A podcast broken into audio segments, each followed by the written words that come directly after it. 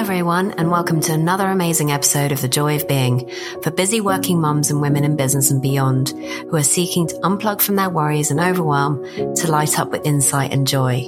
I, your host, mum, and effortless lifestyle coach Marina Pearson, talk to transformational professionals, business owners, and creatives about what it really takes to have a business and life you can truly enjoy. And remember, you can find me on Instagram at Marina Pearson or my Facebook group, The Joy of Being. And if you'd like a more personalized touch to live a stress free life, then why not find out more about the Joy of Being retreat, an intimate four day profound experience at a luxury venue in Jávea, Spain, where you get to experience your inner calm and peace of mind by slowing down and making space. To find out more, email me at marina at marinapearson.com with Joy of Being Retreat in the title. So today I get to interview Liz Petrone, and Liz is a writer, blogger, teller of stories, believer in truth, and mama to four. She shares her stories on lizpetrone.com and all over the internet, and recently finished a first draft of her first book. She can also be found on Facebook, Instagram, and Twitter. And what I loved about our conversation was uh, how her writing, or how in general writing, can really help with a huge epidemic I see in society today, which is this feeling of loneliness and feeling that we're on our own. Often we think that what we're going through is actually we're the only one going through it um, because we don't know of anybody else that's going through that. And it's through voices like Liz's that we get to see ourselves reflected in her experiences and stories. You know, this podcast is all about how the way in which we can experience more joy in our lives. And I think, ironically, sharing those moments when we're not feeling so great, sharing those moments where we are feeling a little bit fragile and vulnerable are just as important because it actually creates a sense that we're just all in this together, that we're not doing it all on our own, that somehow the human experience is something that we all share. So, interviewing Liz for me was a really, it just very, very key and important to reflect on this me too. Because somehow, when we get to share our lives with others, it just allows us to not feel as lonely. So her work is deeply important, deeply provocative, but also extremely nurturing and beautiful. So if you're curious about her story, um, and the stories that she has to share, and just generally you're a mother and you want to connect to two mums talking about the difficult bits, then come and join us.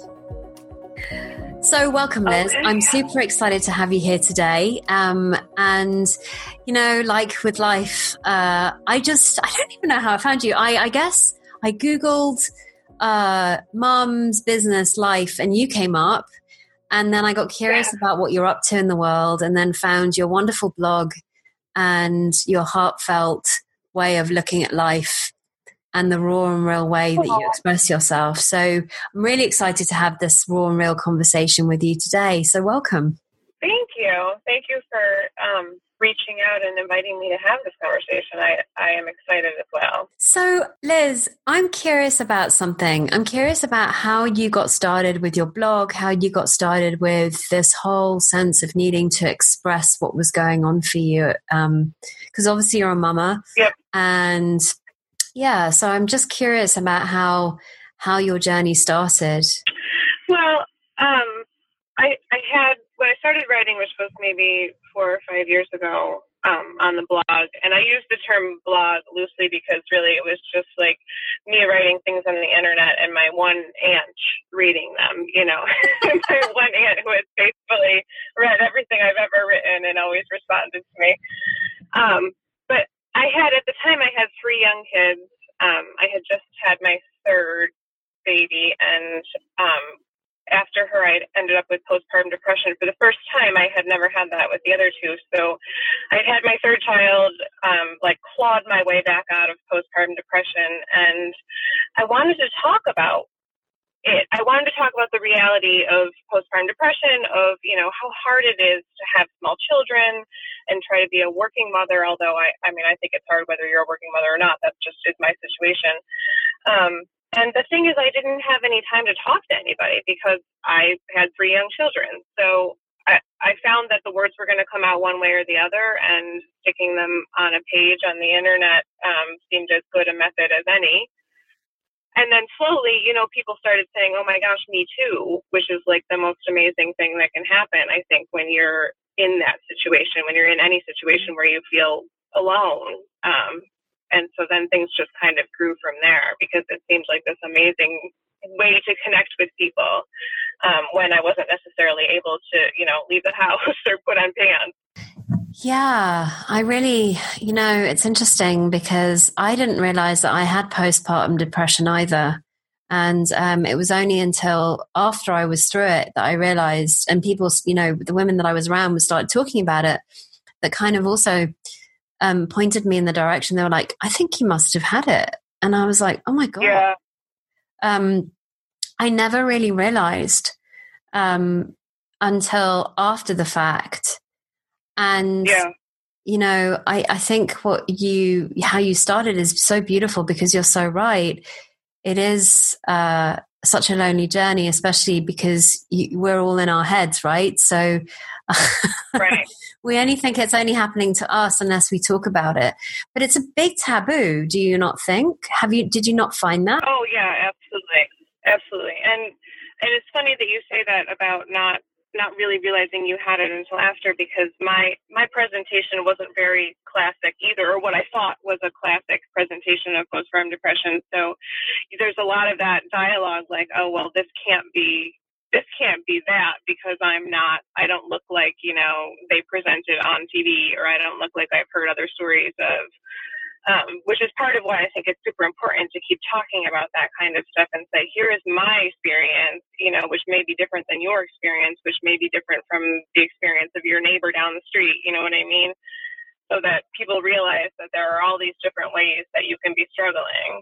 I don't know what it was like for you, but for me, it was very much around um, just being pretty exhausted all the time. I guess that's quite normal. Oh, God but not being able yeah. to connect with my son that was the most difficult part of it yeah. i just didn't want to hold him i didn't you know i was just like i just need to sleep i need to recuperate but not ha- actually right. having the capacity to do so um, and then there's the guilt that you feel because you feel like you're not connecting with your newborn you know and yeah. we put all that guilt on ourselves because we feel like we're not meeting expectations yeah that's a tough cycle to be in yeah, so I'm curious about how you got yourself out. Like, was it through the writing? Was it through just expressing yourself and having insights around that for yourself? What was it that that over a period of time allowed you to to move through it?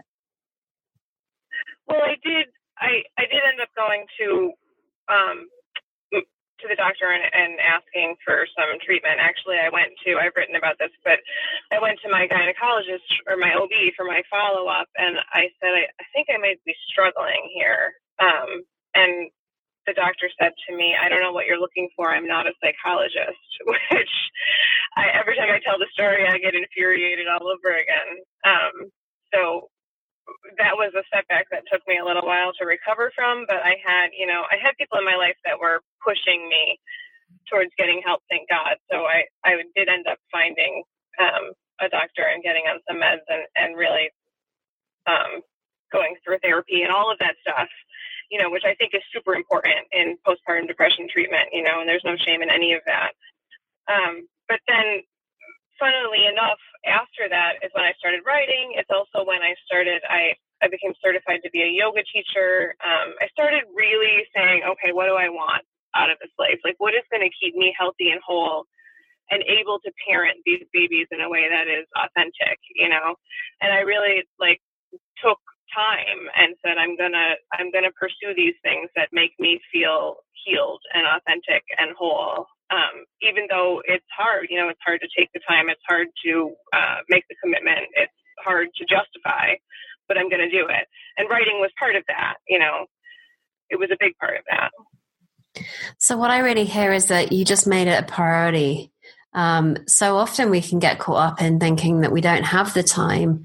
But actually, if we don't make it a priority, if it's not something that we go, yep, this is really important to me, it just doesn't get done. Right. And what I love about right. what you're saying is, is you put yourself first and you really saw how important that was for you to be able to then be able to look after everybody else in your family. Yeah.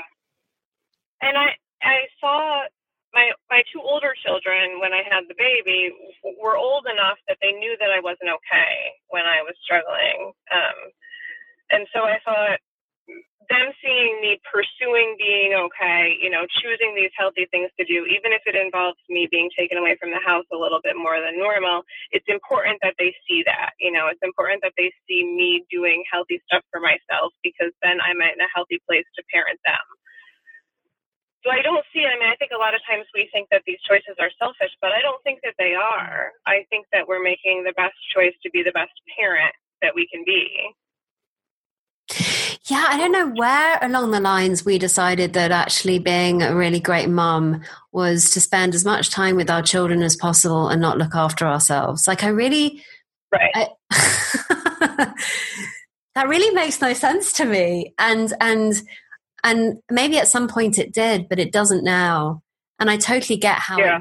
because our past generation, right, for some reason or another, was like selflessness to your children is not looking after yourself and basically spending all your time with them, and regardless of how you're feeling, as opposed to going, no, right. let me look me for look at look after me first because that's actually look being able to look after everybody else. Yeah, and I question what sort of life lessons we we are teaching our children with that that approach to parenthood, you know, because what happens to them when they're in the same situation? The thought of my daughters or even my sons, you know, totally sacrificing everything in order to be home with their families doesn't that doesn't give me a warm fuzzy feeling either. I want them to continue to be vibrant, healthy human beings who love their families. You know, I think it's possible to be both. Which you know, you take a lot of slack for for saying that on the internet, but I, I do think it's possible to do both. So, well, I'm curious about that. I'm curious about why would you, why would you get a lot of flack on the internet because of saying that? Like, what have you found?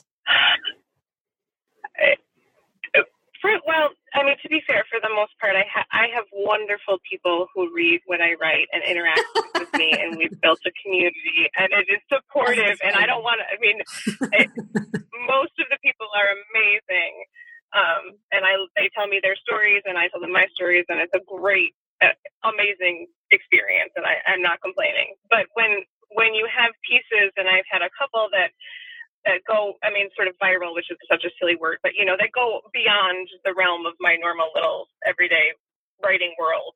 Um, you open yourself up, you know, you open yourself up to all kinds. And yes. I've gotten messages from all kinds. I've been called every name in the book. I've been um, uh, threatened, you know, I mean, it, there's something I think that that really triggers some certain people about women telling their stories, women owning themselves, you know, women putting themselves out there in a way that says, I love my life, but hey, this is hard and it's okay for me to say that. That threatens some people. Yeah. Oh, I so I so hear you. I I um you know it seems like the conversation wants to go in this direction, so I'm just going to keep with it. Um, I uh, I wrote a book called Goodbye, Mr. X years ago, um, about five years ago now, and it was um, a big hit, and it's been published in many different languages. Anyway, one of the one of the things um, I started to do was to write a lot on on the Huffington Post um, and a, mm. called Your Tango, and at the time, you know, I was sharing my story because I w- there was infidelity, infidelity involved, and I was I was the person that mm. that went ahead and did that. And I wanted to share my story because really, what it was that I was wanting to do was to say, hey, all of those women that are out there, um, it's okay. Like, yes, you make mistakes. Yes, we make mistakes. Yeah. Um, but if you're on your own and you're feeling really guilty and people are dissing you down, it's okay. I, I understand, and you're not on your own. So I was really writing it for them. Yeah. Oh my goodness. wow. thousands of comments and and pretty much all yeah. like what a bitch this that you're such a cunt i mean seriously the c word uh, but uh, you know one of the things that kept me going was to think you know i'm sure there are women out there that are having a really hard time that somehow somewhere this can really help them and what was interesting yeah. about it was a few months later i got an email from a lady that said thank you so much for writing that article it really helped me and it really got me out of a big, big fix of, of, of guilt yeah. and so forth and so on. And I'm not saying And that, that's what matters. Yeah. I mean that that is that is what matters. Yeah. You know, I mean to me that's worth it. I can say that because um, I've recovered mostly from my PTSD that I had from what happened. but I mean, and what and what an important topic to be bringing voice to because there's there's so much taboo involved in that topic. It's not something that's talked about.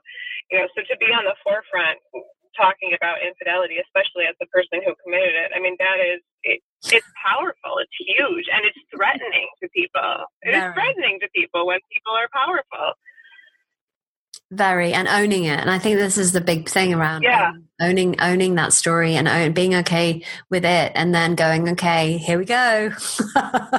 yeah but that gives people the freedom then to own it themselves, you know, which is just, I mean, that's what it's all about. That's what storytelling is all about to me. I love that. I've not seen that, but you're absolutely right. It's so true. Yeah, you know, something that that sort of came to mind was something that someone else had shared with me today. Today, in fact, actually, and he said, you know, listening to one of the podcasts that I I I was on and talking about it was like the more real you are with people the more they can hear you. And I thought that was very mm-hmm. interesting. I'd not heard that before, where it's like if if you put your voice out there, but you do it in a way that is authentic and real to you, like there's no bullshit, there's no like yeah. glossing over it, or no, it's it's this or it's that, or you know, right. and and and it may well change, your opinions may well change, and your thought may well change around it, but but where it's coming from allows for people to really hear it and i and that's i think where where the, the transformation can really happen. Yeah. and it's freeing. I mean it's very freeing. I i go to the grocery store and i mean not not to insinuate that everybody i know reads my blog. I know that they don't. But a lot of people you know eh, have come up to me and and it's like the bullshit is just out of the way you know? I mean I, i'll stand in the checkout aisle and if somebody has read something and it resonated with them and they had something they want to say to me they just come up to me and say it you know? We don't have to get through the talking about the weather and you know like all of the inanities before we get to the, the meat the stuff that i actually care about the juicy stuff you know? Like we've already just crossed all that stuff out of the way because i said hey here's my here's my soul so feel free to give me yours. And and those little moments, I mean, they're just everything. Yeah, there's a sense of real deep connection um, to yeah. themselves, to your story, to life, because they see themselves in your story. And I, yeah, that's really beautiful. Um, so, one of the questions that comes to mind as I'm hearing you speak was, you know, what are some of the insights that you've had around motherhood around because I mean it's amazing, Liz, that you blog and that you're working and that you have three kids and well now I have four. And now you have four. Like, wow, okay. but no, I mean it's not amazing. It's not amazing. It's just I, I always say that I'm doing a lot of things, but I'm doing none of them well. So I mean, I I think I could probably drop 75% of the things that I'm trying to accomplish and do one of the things really well. But what's the fun in that? I'm just going to continue to do 500 things kind of mediocre, maybe. I guess it's a personal choice, right?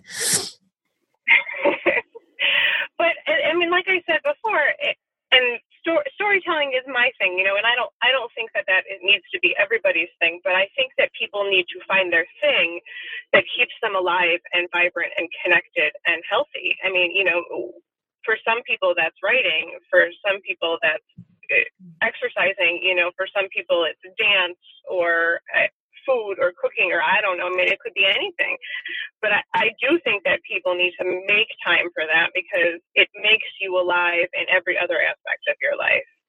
You know what I'm saying? I mean, I am a better mother because I'm able to write because I make time to write. It makes me a better mother.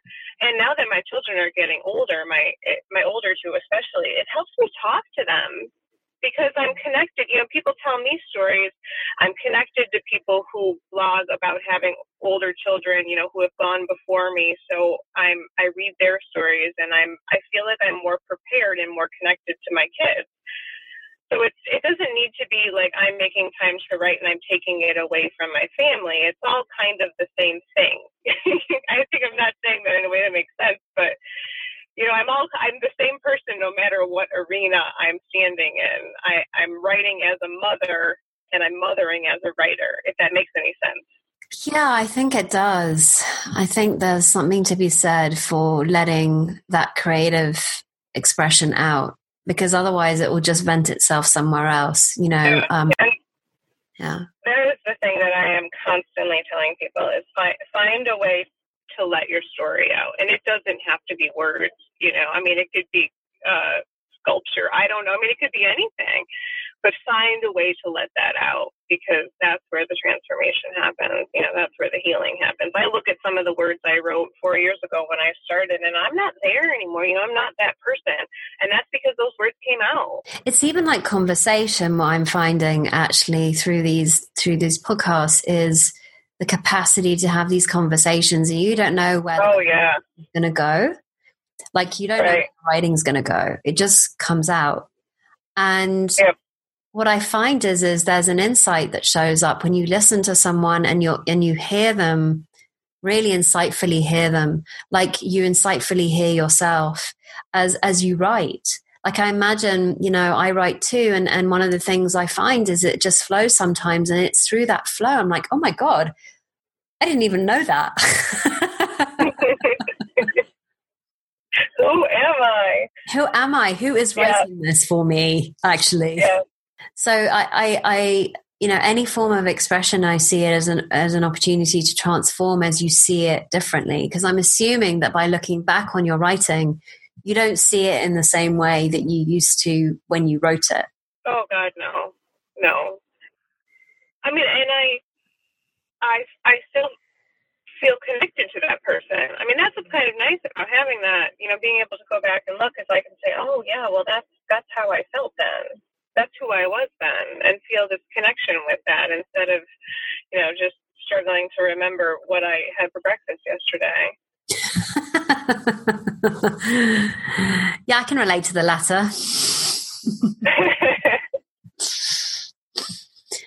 so I know that before we went on this podcast, you shared something about your mother, and I was curious to follow that line of of, of um, questioning. Um, and and share more about that because I know as moms, um, you know, we have children, but like, be nice to talk about sort of being a mum, but also having had the mum, and yeah. and what your experience of that has actually been.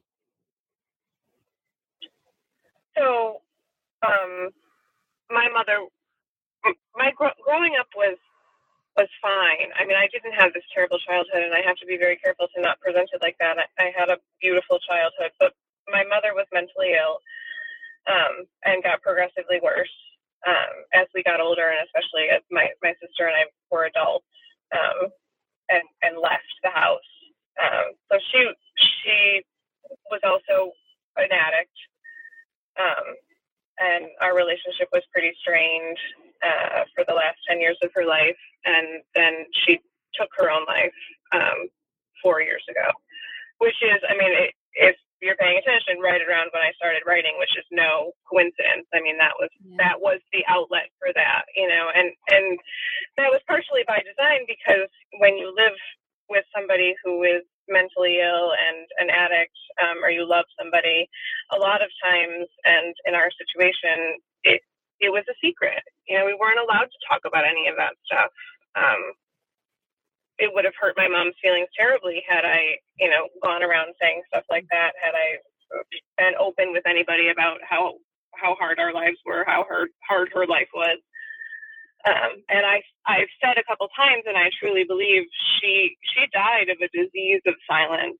You know, if she, if she had been able to own her story and talk about her story, if she had grown up in a different time when that was more encouraged, I don't think we would have ended up in the same situation.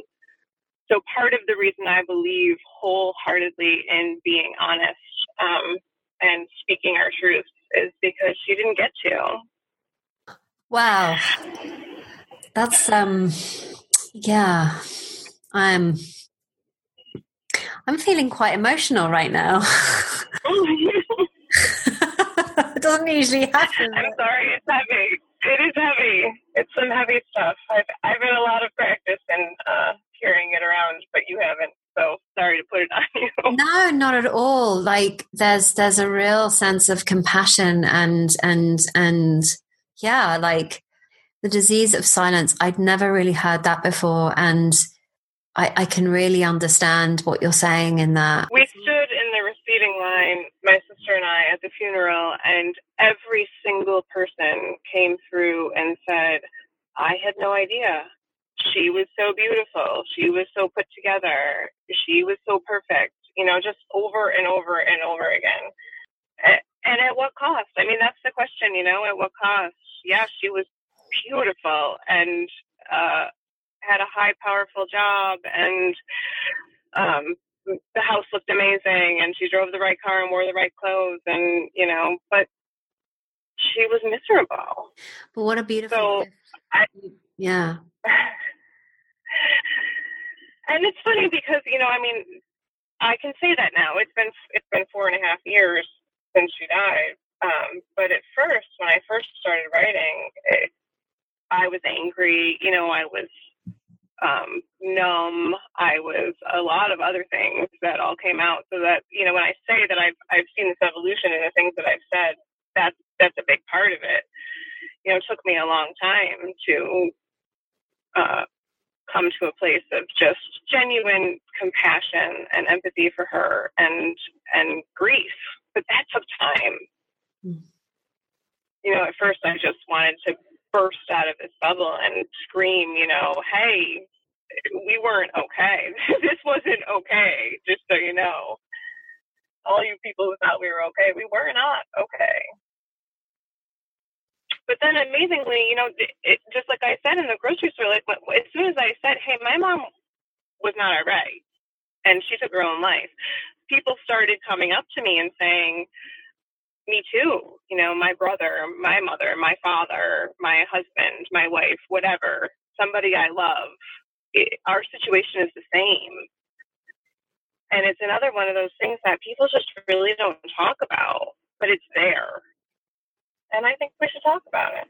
Yeah, especially because of this disease of silence and and not there are certain taboos around certain things like death or addiction or yeah. sex infidelity um right which are actually it's interesting right so it's not the thing itself it's the stories around the thing it's the the the the, the beliefs and the constructs we've made up about those very right. things um, that stop us from being able to talk about them, not the thing itself. Right. What people would say, how they would react, um, the fear of being rejected, I guess. Uh,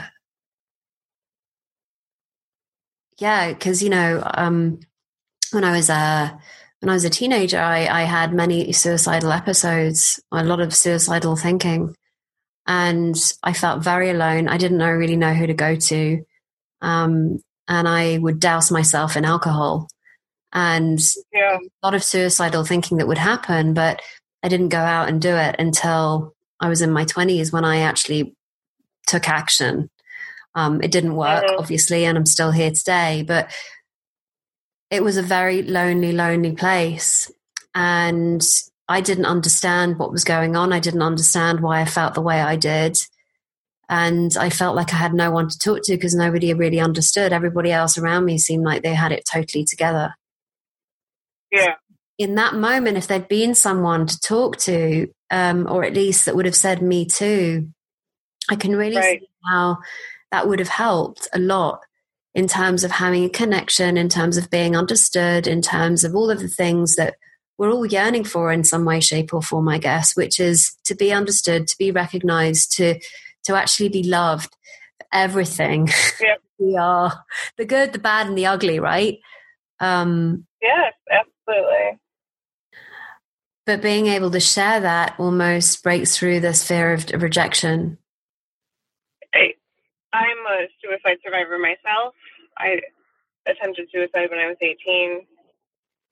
And, you know, a lot of people, I think, think that people who who choose that, who go down that path, do so because um, the emotion is so overwhelming. You know, whether it's anger or sadness or um, depression, and and I I almost think it's the opposite. It's it's this numbness that comes from that sense of isolation. It's this this idea that you're inconsequential. Nobody understands, nobody's connected to you and and nobody's gonna care if you're there or not. You know, it's it's like emotional apathy. And that I think is the danger of of this disease of loneliness, of not speaking up and connecting, of letting I want to say letting yourself, but that implies, you know, that it's somebody's fault, but it, staying alone in the dark because the dark lies. It tells you that there's nobody that cares. Yeah, and nobody understands. I mean, I also, you know, had anorexia as well, and that was also. Oh, girl, me too. We're like soulmates.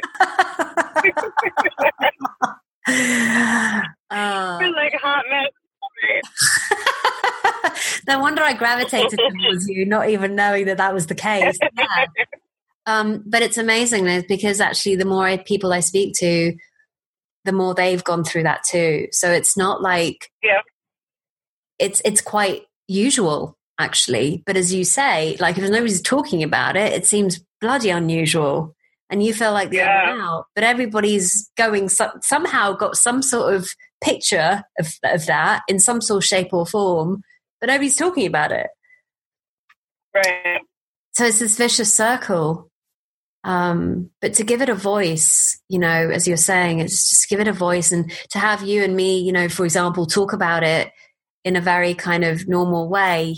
And I'm not wanting mm-hmm. to belittle it, just saying that it's possible to actually move through it and come out of it the other end and still be here and yeah. actually be fully self-expressed because actually this is what we're really yeah. talking about is to be fully self-expressed um, but i guess coming back to what we were saying you know before like sort of what came to mind was what would happen you know if somebody is going through a really tough time a dark time something that's really full on um, but they feel they're so fearful of the rejection um, and and that they won't be loved if they if they just stepped up and started sharing um what would you say to that? Like i know we've touched on it a little bit here with regards to just write for the people that you want to write for and don't worry about the rest but is there anything else you know speaking our truth it seems to be easier said than done because there's a lot of sense of like i don't want to rock the boat i don't want to be a nuisance oh my god it's terrifying it's yeah. absolutely terrifying. it's still terrifying every single time I hit publish. But I oh, will. I said this recently to somebody who I was because, like I said, I'm always trying to encourage people to write, and and everybody's always like, "Shut up, Liz! Stop saying that to me." So I said to one of my girlfriends the other day, um, we were talking about this, and I said, "Yeah, you know, I've been called every name in the book. I've gotten, you know, terrible, threatening, hate filled messages uh, at every avenue.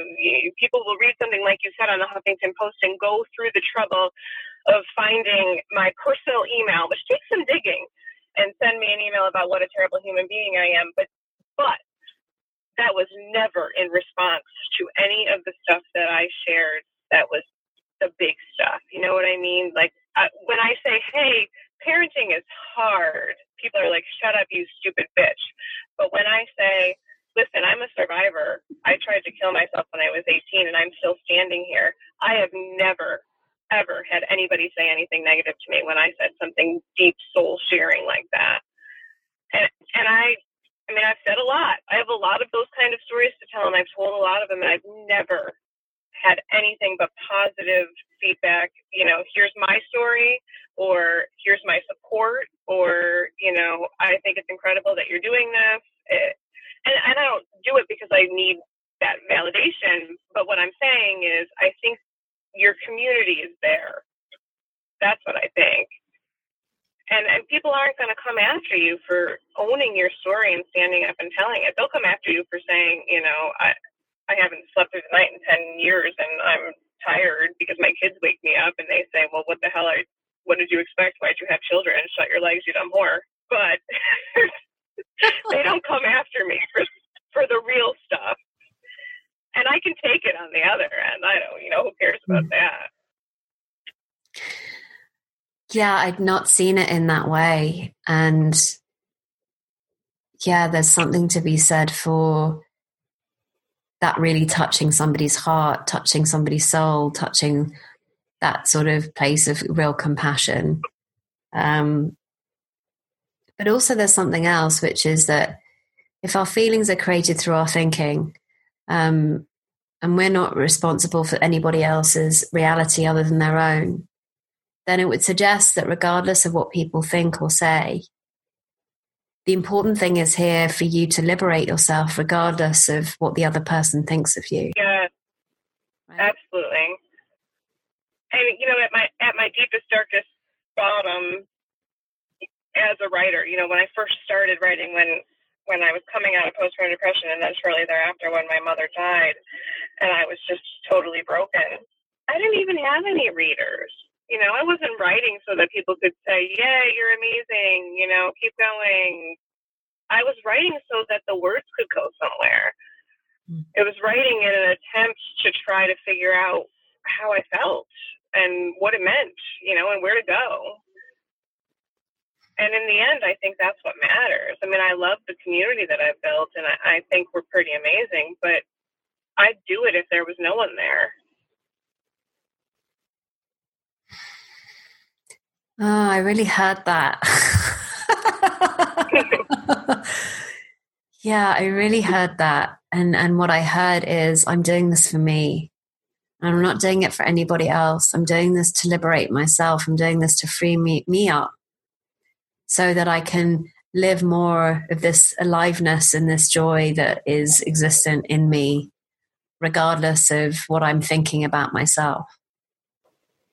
Which I think ends up being a gift to the world, anyways. Not, I mean, not just me, but anybody, because then it makes me a better whatever, a better wife, a better mother, a better friend, a better sister. You know what I mean? It, it if I can work on healing myself then I can be more available to help the people that I care about. So yes, I agree with you that yes, I'm I'm doing it for me, and we should all be doing these things for ourselves. But in the end, you're doing it for yourself so that you can give back. I think it just that's just a cycle because that's how it's supposed to work. Yeah, thank you for the add-on. because also what I, when I was hearing you speak, I was like, actually, there's if if we create more space inside of ourselves, there's there's a, our capacity to be able to listen, truly listen to others. Yeah. Um, which is an opportunity for them to create space inside of themselves. And so it goes on. that's how the world changes. Yeah, and it's exponential. I mean, really, I, I do think that's how the world changes. And I can love you better if my heart's not shattered. You know what I mean? It, I can I can be better for you if I'm patched up together. and then you can patch up together and then you can go help other people. I mean, it sounds very hokey and idealistic. I know that, but I've lived in this world for years now and I think it's happening. I see more and more people every day, you know, standing up and saying, "Here's my story," and more and more people standing up and cheering for them as they tell it. You know, I, I do think this is how we change the world. I mean, I certainly see it in my work, which is, you know, working with women to help them live a yeah. more joyful and alive life, and and and I've certainly seen it that you know once they're impacted that they go off and impact others and they go off and impact others and they go off and impact others and it just ripple effect the ripple the ripple the ripple the ripple the ripple Um, and God, who better to fix the world than the mothers? I mean, we knew it was going to be the mothers, anyways, right? and for any blokes that are listening to this, don't worry, you're also cool. I mean, we love you too. But, you know, you. Well, actually, yeah, without you, don't like you. So, yeah, you're doing a great job. but yeah, I mean, you know, it's so interesting to me. I don't know if this happened to you, but I didn't realize how much bullshit I was carrying until I had my son. Oh. Like honestly, like, you know, I'd done a lot of work on myself. You know, I'd been in this industry for like 14 years. I'd seen a lot. I've I've, you know, done all the seminars, blah, blah, blah. I thought, wow, you know, I'm pretty, I'm pretty, I'm pretty good, you know? And then I had my son. and I'm like, no. And then the universe is like, yeah. Yeah, really? Uh huh. yeah, I didn't think so. I think we're gonna give you some shit. So, um, yep. Th- yeah, and it was, and it's just been this huge journey of, wow, I did not know I knew, I did not know that I had that behavior inside of me. Wow, I mm-hmm. did not mm-hmm. know that I thought that. Oh my God, I didn't know mm-hmm. that I I was that mean or that nasty or that impatient or that hokey. I, I did not know that. Like I, and I see these behaviors and I'm like, wow, they would not have been there. Like I would not have known that if I hadn't had my son. And, um, what a whole new capacity for healing though, really. I mean, yeah. it's like you stripped away all these layers, you know? my husband and I have this. Like, wow. I don't think I've told anyone this, but my husband and I have this thing that we say, like, everybody is carrying around a bag full of shit. You know, I mean, especially as we get older and people have had all these life experiences, like, you know, some people's bag might be more full than somebody else's, or somebody's might be more fragrant than somebody else's, or something, but we're all carrying our shit, you know? I mean, we're all trudging through this experience carrying our shit. And whatever we can do to make that load lighter, you know, God, why wouldn't we do it? Have kids. Have kids and unload it. The first time, the first time I screamed at my kids, um, and now I'm on I'm on record as saying yes, I scream at my kids sometimes. It does happen. But the first time I did it, I couldn't talk afterwards because my voice had never done that in my life prior to having children because I was never a yeller. But having children made me a yeller, you know? I was using parts of my body I'd never used before, apparently, my vocal cords. So, yeah, I mean, it changes you. It makes you do things you don't even recognize. No, right? And it was interesting. Um, I um, I think I've shared the story before, but it feels pertinent to share it again, which is I used to really dread my son coming home. And I know for any mother that's listening to this, be like, oh my God, how awful. Yeah, no, I used to. And it, and it was, and it was getting in the way of me being able to just enjoy my, my, um, relationship with him. It's not like I was doing it on purpose. It was just this dread that would fill up, and I'd be like, "Oh my god, what am I, what am I going to do with my son when he gets home? How am I going to entertain him? How am I?" How am I? Anyway, so um, I would find anything else to do aside from just being with him. So I'd, you know, yeah. I'd, I'd, I'd go into the kitchen, I'd start making dinner, or I would just do anything other than be with him. And I was finding this really, really difficult because I was like, I really want to connect with my son, but I'm finding it really hard to do so. And I remember going to the park that day and suddenly just hearing this voice inside of me that just said, It's okay the way you feel was the way your mother felt. You don't need to carry mm. it. And I was like, Now I'm getting emotional. Right? I did not know that. But I, I do. Yeah. You said any mothers listening to this would be like, oh my God, how horrible. And I, I do not agree with that statement. I think any mothers listening to that would say, yeah, girl, I get you. I feel that sometimes. I mean, yeah, who doesn't feel that sometimes?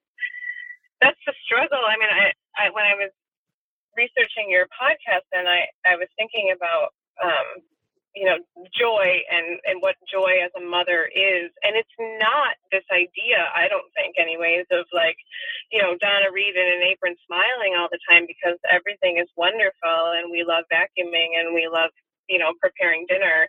It's those moments.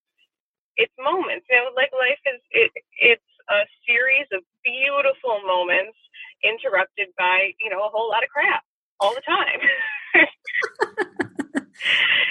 Yeah. And so, you know, you, your kid comes home from school, and oh, uh, of course you're excited to see your child and you love your child, but it's also okay to say, uh, okay, here we go. You know, I have to, I have to do this now. yeah, it is. It is. And I, I think that's it. That's like the duality of motherhood right there. You know, that's the joy and the pain all mixed up together. It's a perfect example. Yeah. That's us yeah. working through our shit. Yeah, and and and to know that the behaviors that have come around didn't really belong to didn't belong to me. Um, yeah, that was really cool to see. They didn't belong yep. to me, and then I could drop them. That was also yep. very cool to see, and and to, to know that my my any kind of weird behavior that I have that it's actually innocent that it's not ever going to be intentional like i don't i don't know about you liz but i don't intentionally go out and, and get angry at my son or intentionally become impatient right. it just shows up in an energy and i'm like whoa okay here we go um it's not something that is um intentional per se it just comes and you're like oh okay that was interesting um but it's an opportunity for us to get curious about it, right? And to have more compassion towards ourselves um, mm-hmm. in some way, shape, or form. I don't know, maybe. And then, therefore, more more compassion towards other people. You know, I mean, it's easy to be in the grocery store and see a mother screaming at her kids and go, "Oh my God, you know, what's wrong with her? What's she doing wrong?" But then you can see yourself in it if you look at it a different way. You know, I mean, who hasn't been there? Who hasn't been in a situation where, you know, they've been the person that's being judged by other people? If you can find compassion for yourself, I think therefore, theretofore, you can find compassion for other people. And then again, we're back to, you know, creating this better world where we're all a little bit less likely to judge each other for the stuff that shows up. Yeah, there's more love and understanding. I think that that's the really key thing here, which is, yeah, just love, more love and understanding for ourselves and for others. Yeah. Um, so, Liz, my love, what are you giving yourself more of these days? Like, in terms of, I asked this question, you know where this question comes from? It came from a place of like, often we, we, we stop ourselves from doing the very things that we want to do with our life because it's almost like I'm, I don't give myself permission to do that yet. And especially yeah. especially as women right? I think. So oh my god yeah. So i'm curious like what are you giving yourself permission permission well that's it's funny that you should ask i, I just came from a writing conference uh, which i wasn't going to go to um, and then at the last minute i was like you know what i'm going to do this I'm going to do this because something in me was calling out that I needed it. And I structured, I mean, they had all these sessions like on, you know, how to, how to do Pinterest and whatever. And I was like, well, that's all great and fine, but I need the inspirational crap over here.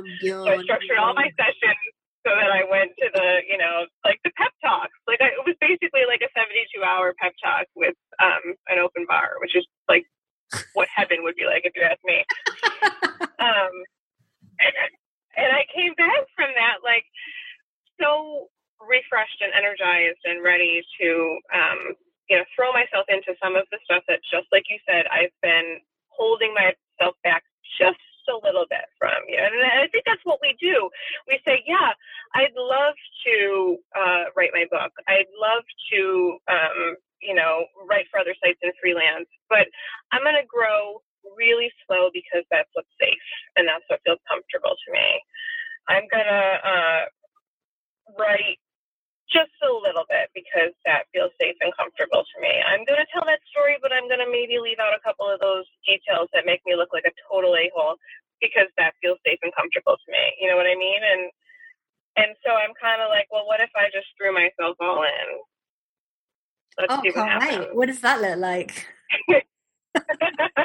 it looks like um, totally feeling uh, vulnerable and naked. You know, like that dream where you show up at high school and you have no clothes on? It's like that, except all the time. You know, I was going to say, you're going to take your clothes off. yeah, and I don't, I don't have my high school body anymore, so it's worse. I'm sure it's beautiful. It's just you know, different. to me. You've had four kids, and I think you need to give yourself. so, Liz, my but love. that's kind of what all these, you know, all these people who stood up and spoke, who I, I stole my inspiration from. They were like, "So what? So what if you feel vulnerable and exposed?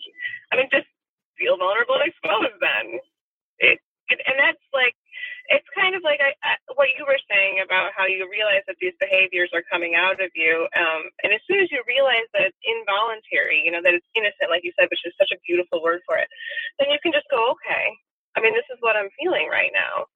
And that's okay. Yeah. And as soon as you do that, you've kind of given yourself some freedom to move through it same as with the anger. I think when you're yelling at your kid, not you personally, but you know the collective you. When we're when we're yelling at our children in the grocery store, as soon as you go, "Oh my God, what am I doing?" Then you can kind of just go, "All right, I'm going to move through this." Yeah, because beating ourselves up about the fact that we've just done that doesn't help anybody. It doesn't actually, you know, and even if we, do, uh, you know, and even if we do do it, it's okay. But there is no there is no sense in in doing that and then beating ourselves up about it for months on end to kind of go, oh, yeah, like it just happened and and it's okay. It's okay. It's okay to be human. Okay. It's okay. I want that tattooed on my forehead. It's okay.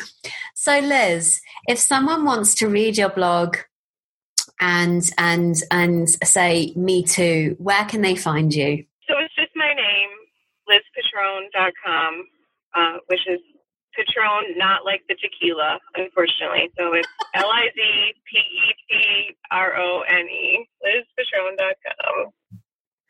Wonderful.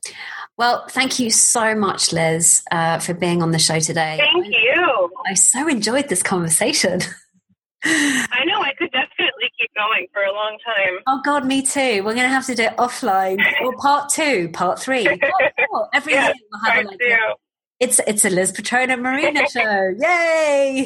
Yes. Yeah. So thank you so much for being on the show today. It was wonderful to hear. I mean, just what a beautiful way to talk about, you know, self-expression and and to do it in your way Um, because I guess it's you know you. ways of doing it. So, and for those of you that've been listening, hopefully you got as much out of it as uh, as we both did. Actually, um, until the next time. Bye. And there you have it, another wonderful episode of the Joy of Being. If you loved what you heard here today and it's been helpful, why not subscribe or share the podcast with others?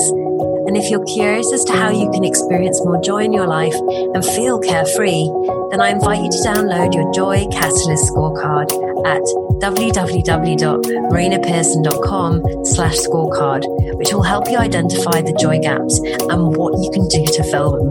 And remember, you can find me on Instagram at Marina Pearson or my Facebook group, The Joy of Being. So until next week's episode, remember, you are the joy you seek.